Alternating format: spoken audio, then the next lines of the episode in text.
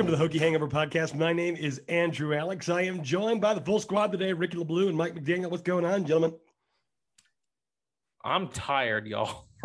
Ricky I have been. I have been moving stuff into the new apartment for the better part of three days now. And uh, the kid is tired. The kid's ready for a break. Yeah, I'm, drink- I, I, I'm drinking a glass of white wine. That's what I'm doing. Are you kidding me? Distinguished. Like as much as you do on what is it, tapped or Untappd, whatever the hell that app is that you're damn addicted to. And you're I- drinking white wine. Drinking white wine tonight. A glass before I get back to work at the conclusion That is of the podcast. that is extremely disappointing, sir. I, I'm sorry. I can't do can't do beer tonight. Just something something white. Yeah. nothing, nothing, hey, nothing wrong with a little white wine. I'm more of a red wine guy myself. Uh, currently sipping on a White Claw Natural Lime Surge. Not something I would ever purchase. We are just working our way through all of the alcohol that was left here during football season by my uh, many distinguished guests that came through Blacksburg. But hey, Ricky, you mentioned moving. And uh, a lot of figures in the world of college football are indeed on the move. The coaching carousel is moving at 115 miles per hour, and there is no way to stop it at this point. The implications for the ACC Coastal, for Virginia Tech, and for the nation are jarring, and you are seeing the college football landscape being changed each and every day. We're going to talk about that, but first, we got to thank our good friends over at Main Street Pharmacy. Main Street Pharmacy in downtown Blacksburg is the pharmacy you want to go to. If you want a healthcare provider that truly cares about you, be a neighbor, not a number, and look no further than Main Street Pharmacy. Dr. Jeremy Counts and his wonderful staff will take care of everything you need. All right. So, what's happened since we last talked? David Cutcliffe and Duke mutually part ways. That may have happened before we last talked. The big one happened, and I believe around 5 15 p.m. on Thursday. Bronco Mendenhall abruptly announces his resignation as the head football coach at the University of Virginia. And then something that's been in the works for a long time did come to fruition. It happened just today on Monday officially, but anyone who was paying attention knew that Miami wasn't doing a very good job hiding this one, pursuing Oregon head coach Mario Cristobal. He was given until midday today to accept the job, or Manny Diaz would have been retained. He ultimately did accept the job. Manny Diaz is out at the University of Miami, and Mario Cristobal returns to where he played his college football, to where he started his career as a graduate assistant. He will be a very well compensated head coach at the University of Miami. You know, all of this on top of Marcus Freeman being promoted to the head coach of Notre Dame, of course, after Brian Kelly goes down to LSU, Lincoln Riley now at USC, and Brent Venables, no longer the defensive coordinator at Clemson. He will lead the Oklahoma Sooners, a school, again, that he has ties to from earlier in his coaching career. If that's a lot to process, if that's a mouthful, yeah, I think so too. Gentlemen, rapid reactions here. I, I, it's hard to have one because it seems like we're having to analyze and accept new information on an hour to hour basis over the course of the last few weeks. It's a different world than it was just a few weeks ago. This has been the most consequential, the craziest, and the stupidest coaching carousel that I think I have ever seen as an adult. Um, nothing has gone by the book at, at any point throughout this coaching carousel. Um, I obviously, you know, took a lot of flack for my thoughts on Lincoln to, to USC, and I'll stand by Yeah, that. you did. I'll, I'll just, and that's fine. That, that's okay. I don't really care. I'm, nobody changed my mind. Um, but the, you know, kind of bringing it back to how things affect Tech. I mean, the Bronco Mendenhall one just sent me for a loop. Like I don't, I, still don't get that. Um, like generally when a coach resigns, the coach has, you know, like a statement that is put in the official school statement, right? When the coach leaves. I don't know if y'all read Broncos um, or the the the official UVA release when Bronco resigned, there was not a single word from Bronco Mendenhall in that statement. Um, something leads me to believe that there was a a um, a disagreement between Carla Williams and Bronco Mendenhall, and Bronco just said, "You know what? I don't need this, and I'm just going to leave." And um, I could be, I absolutely could be off base on that, but that's just kind of the vibe I get. Either way, Virginia, for all of their, you know, all of the the positive pub that they got for the last two seasons, uh, which, as it turns out, was mostly unfounded. They're starting over from scratch, just like us, and um, it certainly is encouraging. Um, the fact that UVA now has to figure out all the same problems that we've got to. So and then of course Miami is just a cesspool. I have I have all the respect in the world for our boy Cam Underwood, um, who's a huge a huge cane, but that program is just an absolute train wreck, and I have no respect for for that program whatsoever. Yeah, and Ricky, kind of to piggyback of what you were saying about a potential disagreement, I don't know if I necessarily agree with you on that because Bronco Mendenhall has a long-standing track record of being a very weird dude. Go back to his opening Absolutely. press conference with yeah. UVA. Just the way he talks, he does not sound like a college football coach. He seems to embody a mentality of totally thinking differently than the average guy in the industry. So maybe abrupt retirement is not out of the question. At one point, I did think, well, you know what UVA had on defense this year, and perhaps it was a situation like many of us suggested should have happened with Justin Fuente last year, where we'll keep you, but we're going to push your guys out. Well, Bronco Mendenhall has been rolling with his same staff, you know, since he was at BYU. And I wouldn't imagine that he would take kindly to that. That being said, is the real solution uprooting the lives of every single member of that staff, those people who have followed by you for their entire careers. I don't know. I don't believe it. It's a fun conspiracy to get behind, though. I mean, I, I could be wrong, but like I felt that way as soon as it happened. Like it's not something that I just kind of like built up, you know, over time. It, it it just felt really odd to me. And Andrew, you bring up a great point. Again, Bronco's just a weird guy. I mean, the the guy the guy greenlit a third down pass to a left tackle, right? So he's obviously just a weird dude.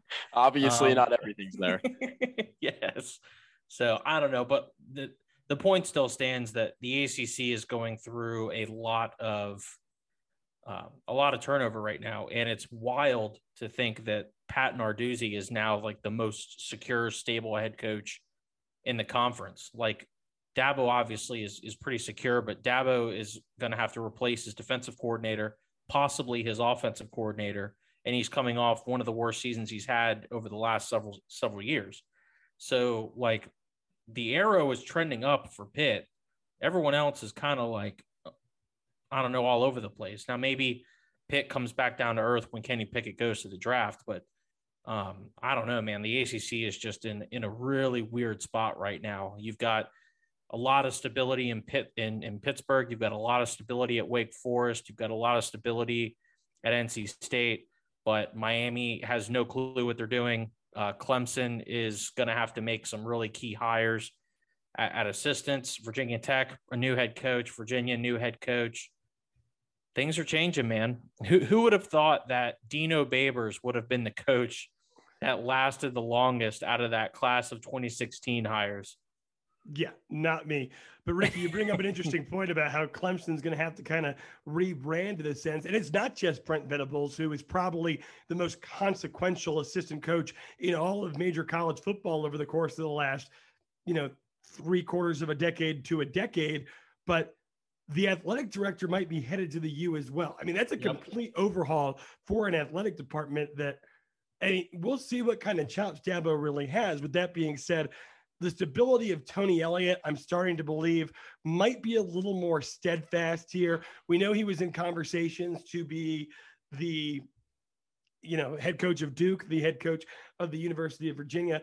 Reports are coming in today, and who knows, nothing's official yet, that Virginia is leaning towards Penn State co defensive coordinator Anthony Poindexter, a guy who was on that staff previously, I believe, an alumni of the university. And it seems that Duke might be leaning towards Dallas Cowboys assistant George Edwards, who spent the last, I don't know, six years. Who the hell is that? basically, for the better part of since we were in college, the defensive coordinator of the Minnesota Vikings, a Duke alum, just laid off after last year, uh, now with the Dallas Cowboys. Now, that is who knows, but Duke seems like the kind of place that would hire a no name guy like that. And I don't know why they would do that, but it seems like uh, that's pretty that wild. Might be the direction that they're leaning in. I get who knows.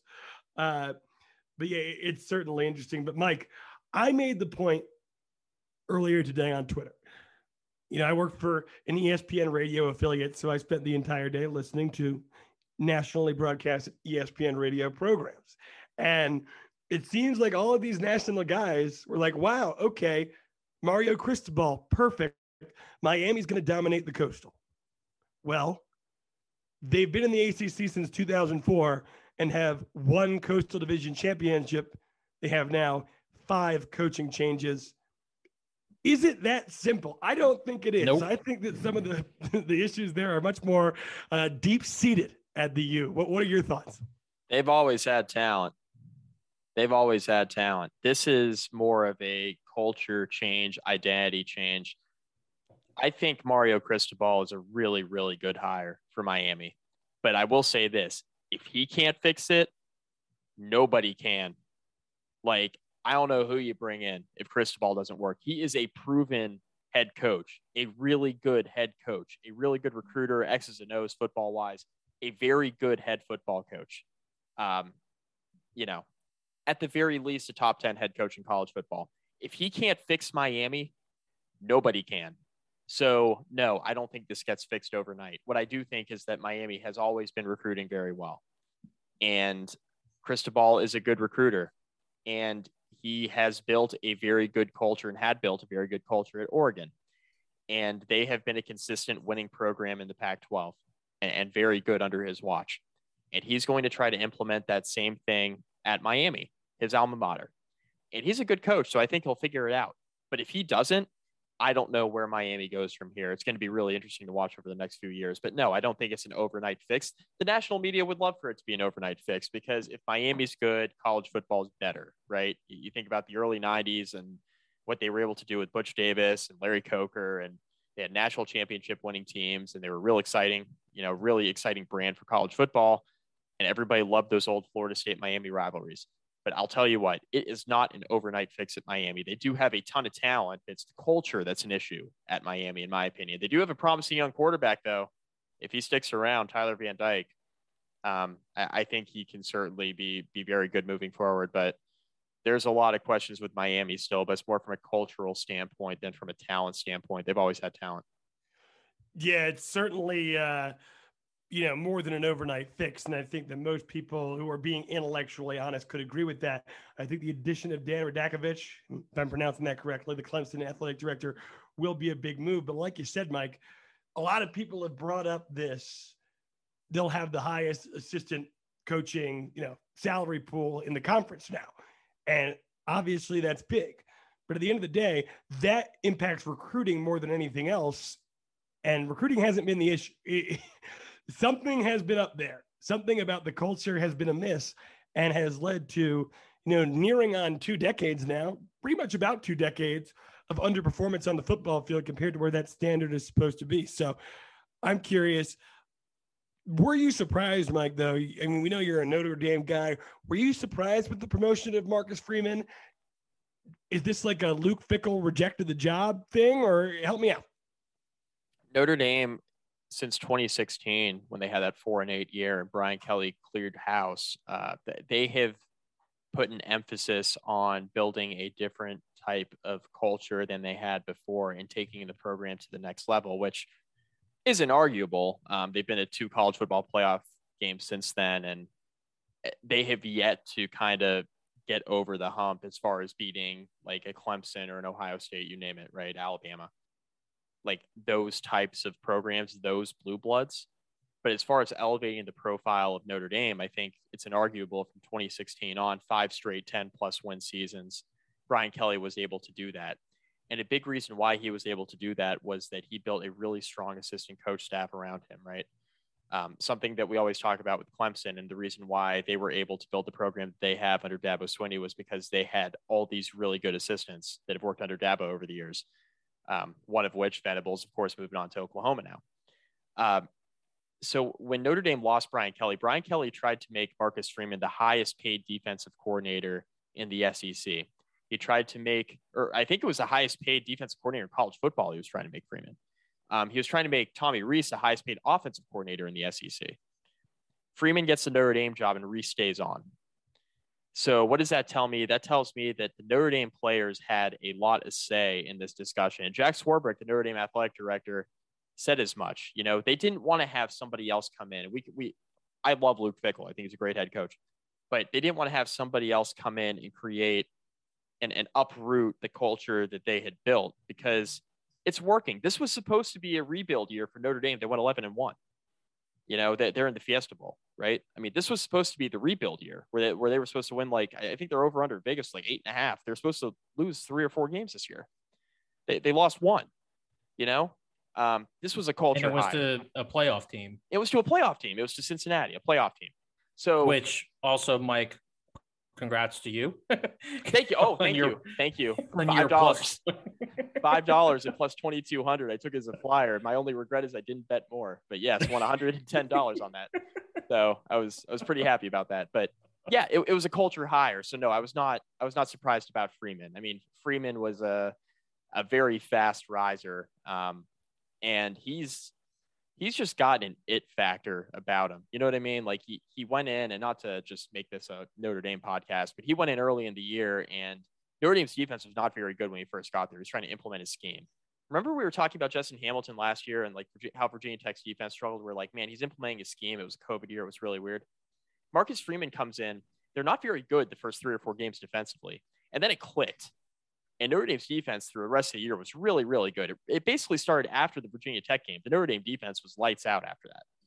Did and, you see the video of Freeman getting introduced to the team as the head coach? Oh, yeah. Yes. I, I yes. think to me that, that that that shows you everything you need to know about Freeman's position within the program. Winning the locker room, and I think Dave might have said this actually, Ricky. Winning the locker room is more important than winning the press conference. And I don't know if, you, if Dave said that. Some somebody said that on Twitter. I, I didn't that say great. that, but Dave is intelligent enough yeah. to say something like yeah. that. And if it wasn't Dave, it was someone else intelligent uh, that, that said it. But I thought that was a great point, and it was clear that this was a hire that the players got behind. But you know, Freeman has the chops too. I mean, he's been pursued by a number of programs uh, as a potential future head I mean, coach. he built really good defenses at Cincinnati. He's coached under two highly successful head coaches. Yep. Like he's qualified. Yeah. And I don't think anyone's saying that he isn't qualified. I was kind of surprised that Swarbrick didn't like make a I don't think he made a serious run at Luke Fickell. I think he was way. just like Marcus Freeman's the guy and hey, I, I, I can't really say that he isn't. I think for for the timing, the way everything went down with Brian Kelly, I'm not sure that Notre Dame could have made a better hire. And considering Tech plays Notre Dame, you know, like what three out of every five years or something like that, it's something that Tech's going to have to to to worry about moving forward. Because I do think Freeman will at least keep Notre Dame at like an eight to nine floor. Right. Yeah, I agree. Well, for the purposes of uh, getting ahead of a story, and this could backfire in our face, it has in the past. People saying Anthony Poindexter headed to UVA, co-defensive coordinator at Penn State, as I mentioned before, a guy with a lot of ties to the university. If that is the case, what's your rapid reaction to the hire? Going to be honest, I don't know a ton about him. Um, obviously, Penn State's defenses have been pretty good. I don't know how much credit you're going to give to Poindexter for that, um, given that he's only been there for one year. Um, obviously, being a Virginia native coming from Lynchburg, he's someone who knows the state exceptionally well. He knows the Virginia program exceptionally well. He coached there for several years. Um, but yeah, I'm not sure that Poindexter is someone that's going to be, you know, someone that you really worry about um, considering that he's never been a head coach before. Um, again, he's only he was only in Penn State one year, so I'm not too. I, that hire doesn't scare me, right? Like I'm not saying that Poindexter can't have some success there, but that hire doesn't really scare me. The the Bronco Mendenhall hires kind of scared me early on because of what he did at BYU. I thought it was an odd fit, but you obviously felt like Bronco had enough success in his past where he could replicate that somewhere. Poindexter hasn't really done that. So you're really hiring someone who's going to be wet behind the ears. Um, but you know, we'll see. He knows knows the state exceptionally well. The one thing I will say is that Anthony Poindexter seems like a recruiting hire, which could be. I do wonder, and, and this is this is my my theory with it is that Anthony Poindexter, you know, went to UVA, coached at Penn State. You know, UVA when when Bronco resigned, you know, UVA needs to keep up with Virginia Tech in the state of Virginia now, which sounds ridiculous, but we're like two days. We'll talk about some of these assistant coaches that Brent Pry has has chosen to bring on board, but they're already out recruiting in Virginia Beach and Richmond. like they're wasting. Yeah, no Derek time. Jones is already in my neck of the woods on, yeah. on a jet. Yeah, they're they're wasting absolutely no time. And if you're UVA or you're Virginia Tech, like you look at the recruiting landscape and the way it's been in recent years, North Carolina, Clemson, Penn State, right? Penn State. You know, those three schools have killed UVA and Virginia Tech in state recruiting.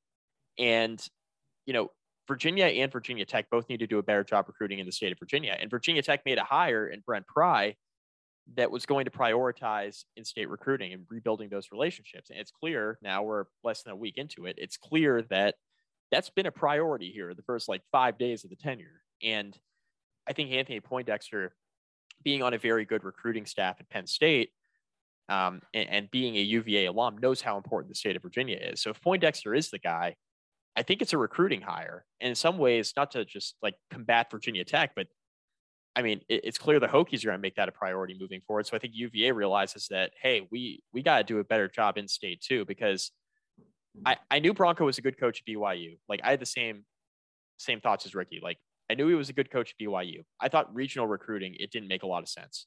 But I thought if Bronco built up a staff that could recruit in state well enough, it, it would work fine. And, you know, Bronco develops players, you know, he could develop players on the moon, you know, like he's, he did a pretty good job recruiting, uh, not recruiting, uh, developing the talent that he had, but he was never out there just recruiting his ass off either. So he did fine with what he had. And I think the next UVA coach now wants to take the, the talent up a notch, right, in state. And I think Point a Poindexter hire would do that, in my opinion. Yeah, certainly interesting. And of course, this not official yet as of the time we are recording here on Monday night, December the 6th. Well, time flies. I can't believe it's already December the 6th. But moving forward now, Virginia Tech going to a bowl game, and we're seeing already with people opting out of the bowl, with people entering the transfer portal, that this roster is going to look a lot different in 2022 than it did in 2021. Tayvion Robinson already in the transfer portal. Tre Turner has gone pro. James Mitchell, just hours ago, as of the time of this recording, has announced that he will be entering NFL draft as well. Changa Hodge, I don't think that moves the needle for as many people, but nonetheless, he is going pro. Amari Barno, unsurprising if you said it at the beginning of the year, but he had a very uh, underwhelming, honestly, season here at Virginia Tech this year. He'll be entering the NFL draft as well. Do any of these moves surprise you? Do any of them disappoint you? And I guess keep this in mind as we talk about the bowl game here in a few minutes. With the roster depleted to this extent, does Virginia Tech stand any chance in the bowl game? None of the the opt outs really surprise or you know are, are frustrating. The, the only move we were talking about this before we started recording that's really frustrating for me is Tayvion Robinson deciding to to hit the portal. Um, again, we knew Tre Turner wasn't coming back. We knew Amari Barno wasn't coming back. Changa Hodge, again, like you said, Andrew doesn't move the needle. Um, James Mitchell, we all kind of figured he was on his way out too when he participated in senior day ceremonies. But the Tayvion Robinson decision for him to hit the portal is, is is disappointing, and I get it. Right, Tayvion is he showed a lot of growth in 2021. He's a player that has an NFL future if he's able to put together a productive season elsewhere. And he probably figures that he needs to go find an offense that is a bit more settled and an offense that may uh, be a bit more pass happy uh, for him to show what he can do rather than banking on a coaching staff that hasn't hired an offensive assistant yet. So um, I think that that's probably where we stand at this point. Um, I, I, I hope Tayvion does excellent wherever he goes. Uh, but for me, that's the one move that's really, really disappointing because I was hoping that the next offensive coordinator and whoever the quarterback is, and we'll uh, using a, a, term that Andrew and I are familiar with, QBX. Whoever QBX is going to be, um, I was hoping they would be able to rely on Tayvion next year, but obviously that's not going to be the case. Yeah, that was the one too. That was kind of a bummer, like losing Tayvion Robinson. But I don't think any of us were really surprised, right? You know, you don't have an OC. I was kind of surprised. I, I, I, like I wasn't, I wasn't floored by it, but I yeah. wasn't expecting it to happen.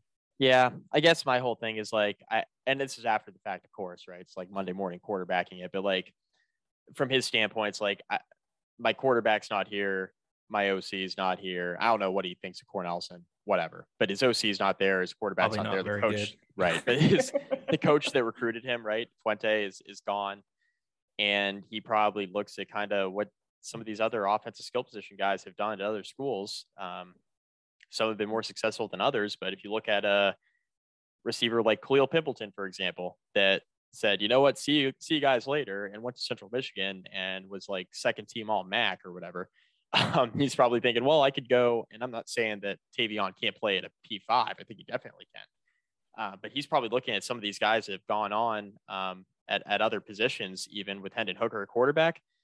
He's like, all right, well, maybe I can I can make an impact somewhere else, right? Uh, with an offense that's already in place, and, and, and that's proven. I just got to learn a playbook. So probably assess the landscape, just decide that was what was best for him. So you know, looking back on it, I wasn't, I guess, not too surprised, but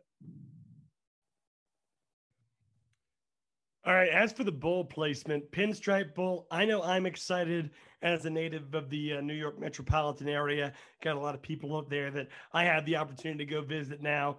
Uh, Virginia Tech, Maryland, of course, an old ACC rivalry, a regional game. Uh, Maryland got off to a 4 0 start and then basically underwhelmed the rest of the way. We're only really able to score against some of the lesser teams in the Big Ten down the stretch, that being Indiana and Rutgers, who they beat in the final week of the season to clinch bowl eligibility. Does this game move the needle for you guys at all? I, I feel like this, right?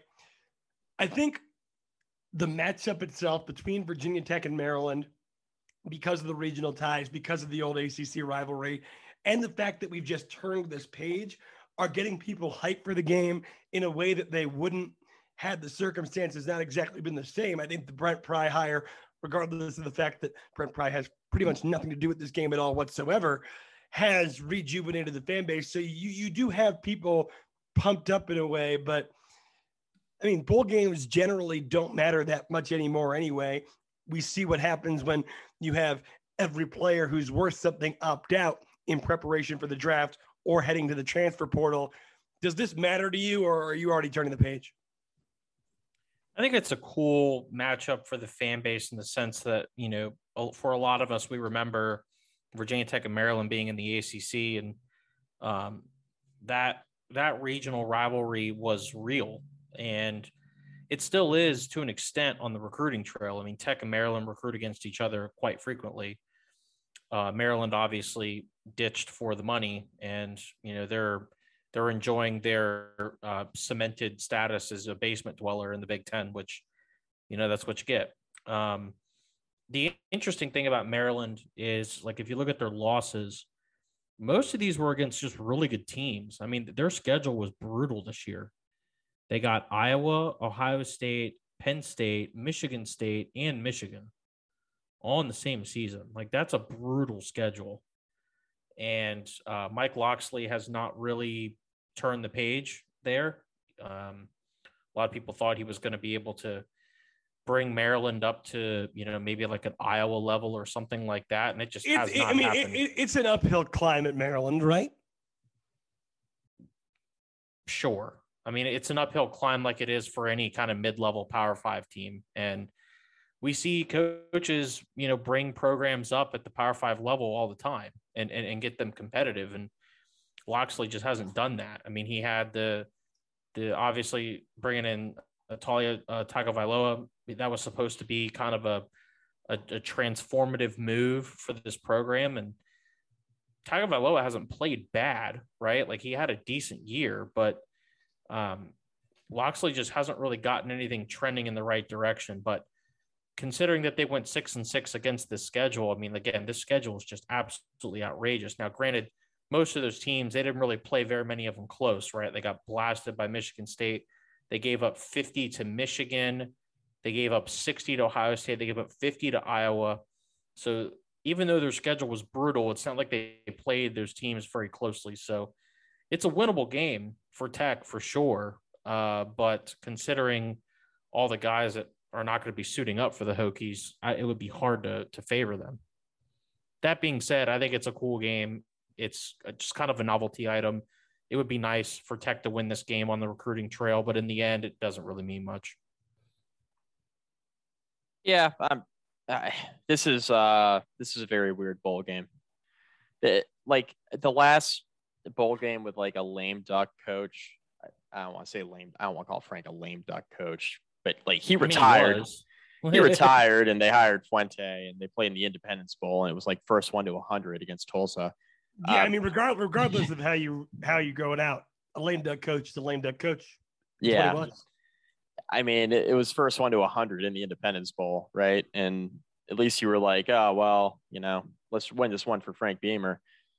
It like this one, it's like, yeah, I guess like let's win this one for JC Price, but it's not like we're like taking Price out back and shooting him. I mean, he's going to be the assistant head coach on the next staff, right? So, yeah, I mean, I, I think if anything, for the seniors that are playing, you want to wait for the seniors, right? Uh, but a lot of them are opting out. So I don't know. It'll be a fun exhibition game. Try to win the bowl game.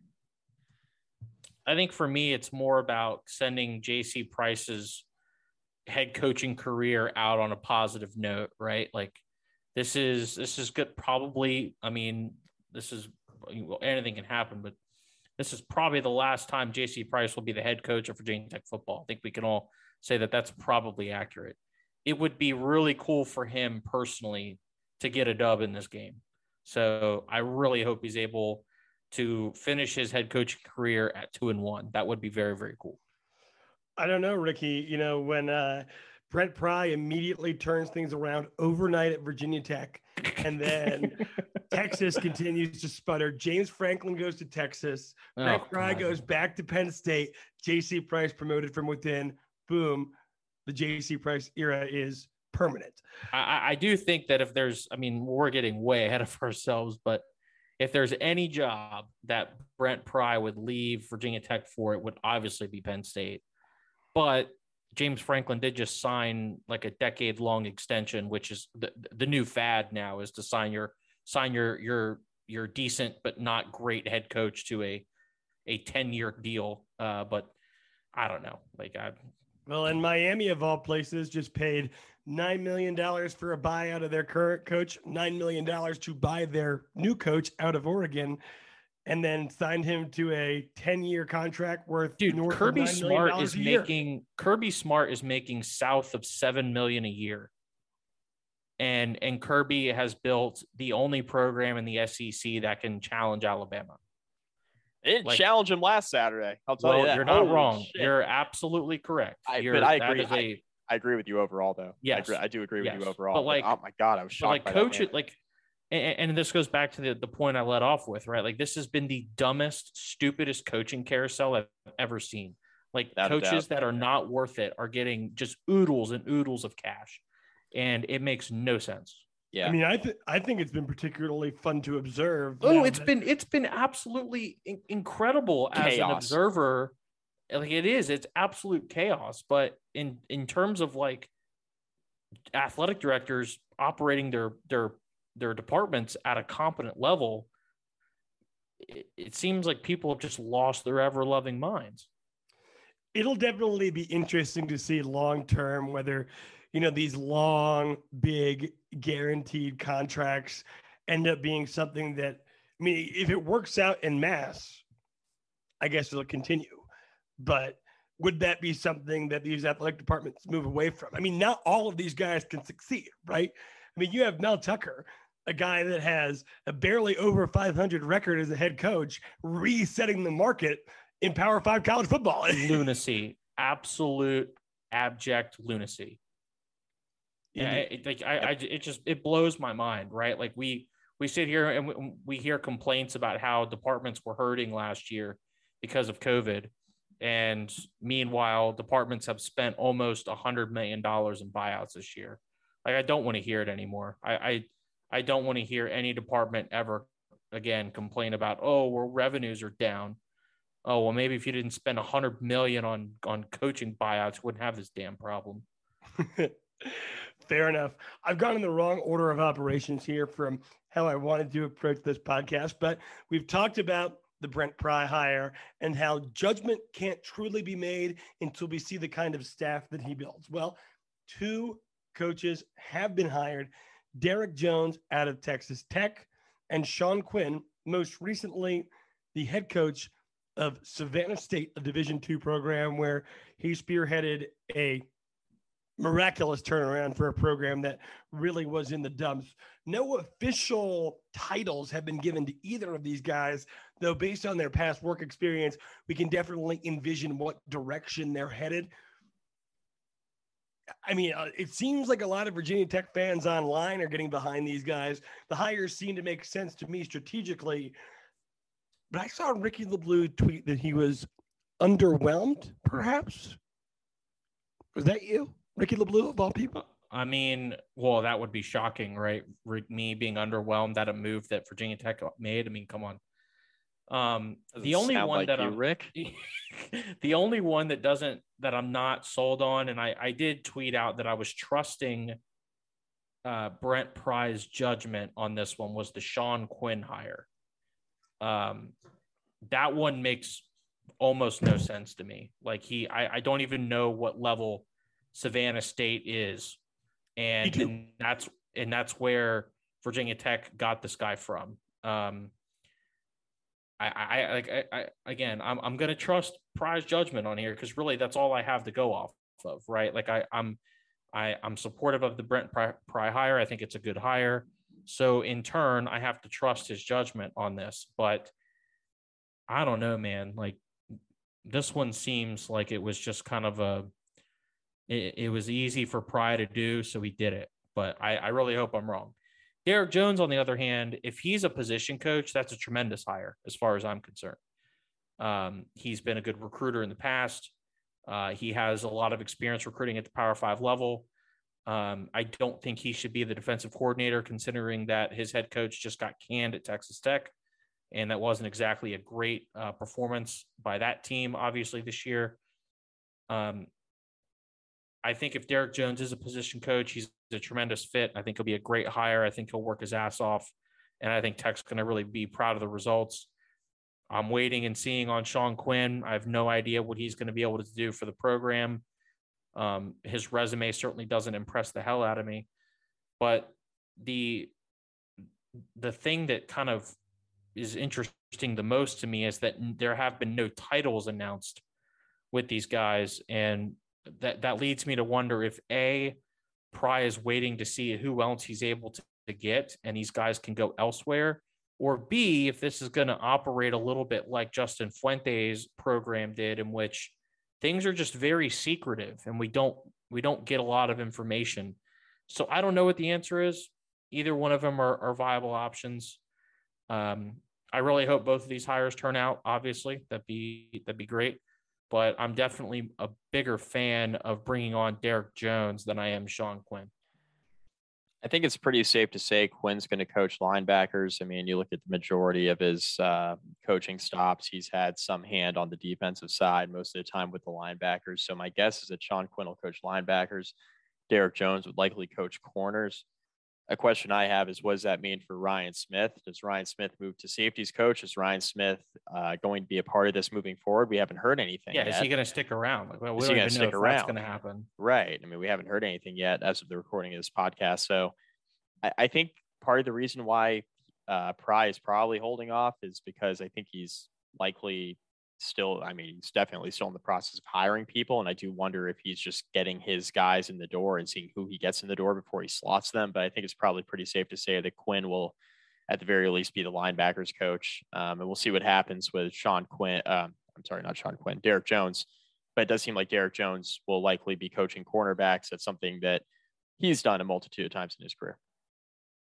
Yeah, I mean, I can definitely see the strategic upside of Derek Jones, right? I mean, Brent Price said in his opening press conference, we're going to recruit our footprint. And everyone gets so excited about the state of Virginia in that regard. And that's probably a big reason, it's almost certainly actually a big reason why Brent Pry was hired, his experience recruiting in the mid Atlantic. But Tennessee, North Carolina, even South Carolina into Georgia, at this point in the modern college football world, are part of Virginia Tech's footprint. And Pry doesn't really have a ton of extensive experience recruiting those areas.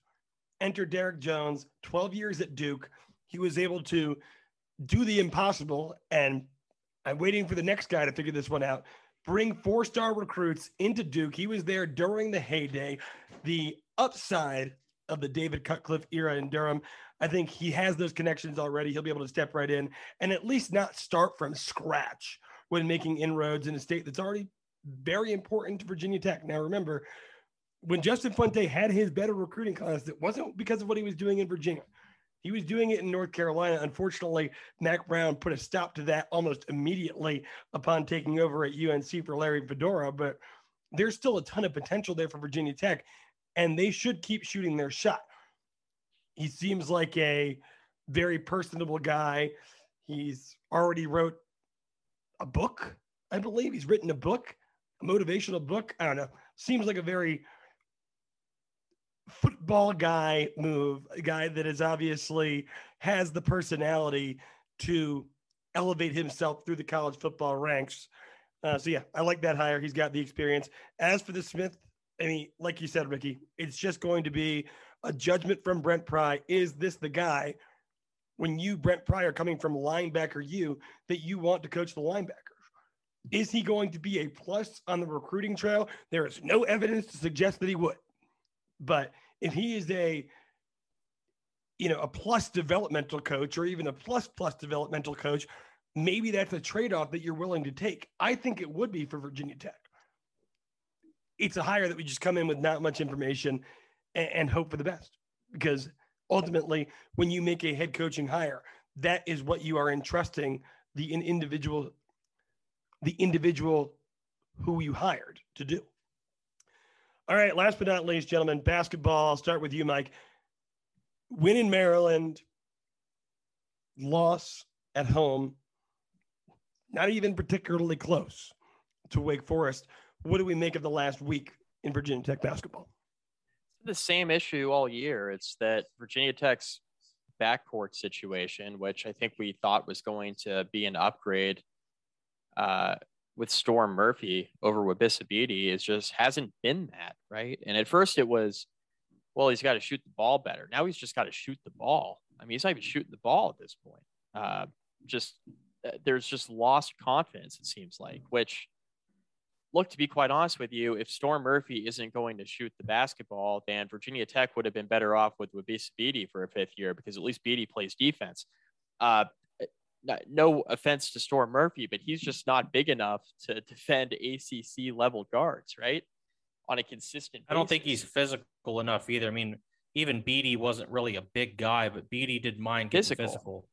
Right. And that's why he was one of, and, and everybody liked to just you know, give Bede a bunch of crap for his offensive game, but that's why Bede was one of the better perimeter defenders in the entire conference in the backcourt, is because he just he had a way of being physical with opposing guards, and Storm Murphy just isn't that type of player. So Storm Murphy's strength coming into the program this year was supposed to be his offense, and he just hasn't you know, through through the first nine games, he just has not been that steady offensive player that he was at Wofford. You know, can he find his shot and make open shots? I mean, yes, I still I still believe that, but I'm wondering if his confidence is waning a little bit because I was in attendance for that Maryland game. It just didn't seem like he was willing to shoot the basketball, which makes me pretty concerned. And look, Virginia Tech's backcourt right now, if you don't put Murphy out there, then I mean, are you going to play Sean Pedulla major minutes? No, I mean, he's a true freshman, right? And he's going to be a good player, I think, because he has shown some flashes when he's been playing. I've been really impressed with Darius Maddox. So that they have some other options, but I, I just, as far as like a primary ball handler is concerned, they almost have to have Murphy out there. So he just needs to start playing better. I think that's their biggest, their biggest issue right now. And that showed up in a way that, you know, it was, it was more clear than ever in that Wake Forest game, right? In, regard to, to Murphy and his offense, like he really needs to take a step forward or else Virginia Tech is not going to come anywhere close to their ceiling. Um, Nahiem Alleyne also needs to play better. Like he he's not having a great year. He's averaging or he's shooting 35% from the field. And he's shooting um I mean he is shooting 40% from 3, which is which is pretty solid, but he is shooting 32% on two-point shots so far this year. Poor. Yes. that is a that is a very good way to put it. Um I think we all kind of expected Nahiem Alleyne to be a reliable shooter for this team. And going back to something that I brought up before the season started, considering Virginia Tech's lack of wing depth, it was extremely important for Nahiem Alleyne to build upon what he did last year. Um, he's he's not doing it right now. So between Storm Murphy's offensive struggles and Nahiem Alleyne's offensive struggles, this backcourt and and basically the one, two, and three are very unsettled for Virginia Tech basketball right now. And Keve Aluma's playing pretty solid. Justyn Mutts is playing pretty solid. I don't think anyone's really got any complaints overall about their performance so far. But the lack of production from the backcourt and from those those top three positions for Virginia Tech is is really what's holding this team back. Um, also against Wake Forest, Wake just shot the lights out, and Tech had no chance. Defensively, um, it was an issue. I will. Yeah, I was. I was going to say I didn't get to watch the game, but um, you can either chalk it up to either a Wake just being hot or b Tech playing really bad defense. It's probably a mixture of both. I mean, anytime you shoot sixty three percent from the field, that can't all just be hot shooting. So I, it, it, it, was a mixture of both, but there was certainly a uh, a noticeable dose of the latter or in terms former rather than the latter, I should say. So just really were, they, they, there were moments when Tech was trying to make a run when the game was a little bit closer. Because you know Tech hung out within ten for three quarters of the basketball game essentially, and it seemed like whenever Tech was trying to get something going, Wake would just make a ridiculous shot as the shot clock expired, and it was like, all right, today is their day, not ours. But of course, no one's going to shoot 63% if you're having your best day on the defensive end, right? So you can't give all the credit to just bad luck and Wake Forest being on their game. And also, Tech goes three of 13 from three in the second half against Wake, which this isn't going to cut it. Um, so, you know, Mike Young's got some work to do, right? Like this, this team is obviously not playing very good basketball right now. I, I, I gave him a tremendous credit for for pulling out the win against Maryland, which ended up firing its coach like the next day. Mark Turgeon is just resigns, which is just odd, right? That that Mark Turgeon leaves and Bronco Mendenhall leave both after unsuspecting losses to the Hokies. Um, but Mike Young's got to figure some things out. This team's not playing their best basketball right now, and they're fortunate in the sense that they have some time before the ACC schedule really kicks into gear, um, but not a lot, right? They've got a, a matchup in a couple nights against Cornell, which should be an easy win, obviously. Uh, road trip to Dayton. Um, I don't know what Dayton's team looks like this year, but that has, is historically a pretty competent program. They beat Kansas this year. I can tell you that, Ricky. There you go. It's the Flyers. So so Dayton's going to be a challenge. Uh, the Bonnies in Charlotte. Anytime you play St. Bonaventure, They're that's good. not a guaranteed win. They're top so- 20 team. They're good. Yeah, so St. Bonaventure is going to be an issue. And then they roll right into Duke, right? so, and then they get UNC right, right after that. So, this is a challenging stretch for the Hokies. And if they don't come out of this stretch looking like they've got some stuff figured out, then I think we've got all of a sudden worry about whether or not this team is capable of making the tournament. It's Um, and that's cra- and that's crazy to say, but that's right on the money. Yeah, I mean, I, I'm not gonna, you know, it's it would be easy to sugarcoat this and be like, oh, they have time to figure it out. Like, no, they're playing competent level basketball teams right now, and they're losing.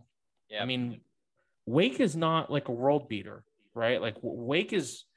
I'm not even sure Wake is expected to be a tournament team, and Wake absolutely wiped the floor with them on in Cassell, and just a few nights prior, they go to Maryland, who ended up firing their head coach after the game, and they barely beat Maryland, and and they look bad doing it. So, Tech basketball's got some things figured out.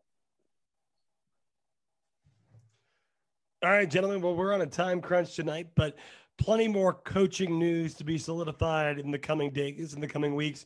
Plenty more basketball news all throughout the season as Virginia Tech tries to rebound from what has been, frankly, a little bit of a disappointing start, albeit against some stiff competition here in the early going. Any last words?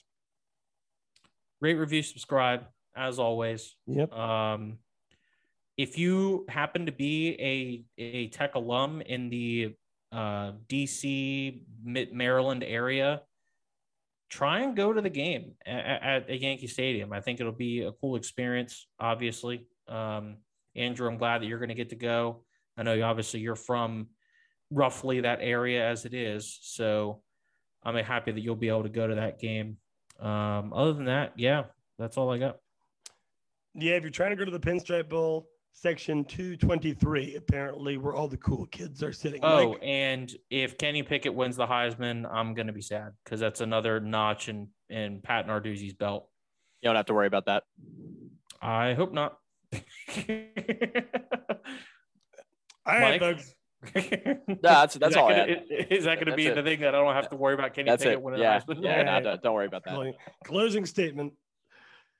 All right, that's it for us, folks. Thanks for hanging out with us. As always, like Ricky said, rate, review, subscribe. Uh, we saw on Spotify Wrap that a lot of you listen to us more than any other podcast. For that, we are your primary source of entertainment and information. Uh, wow, interesting choice, but we thank you very, very much. Tell your friends if you like it, spread the word. We appreciate each and every single one of our listeners. 2022 going to be a big one, but we'll be back with more here in the late stages of 2021. Talk to you later this week. Until then, go Hokies.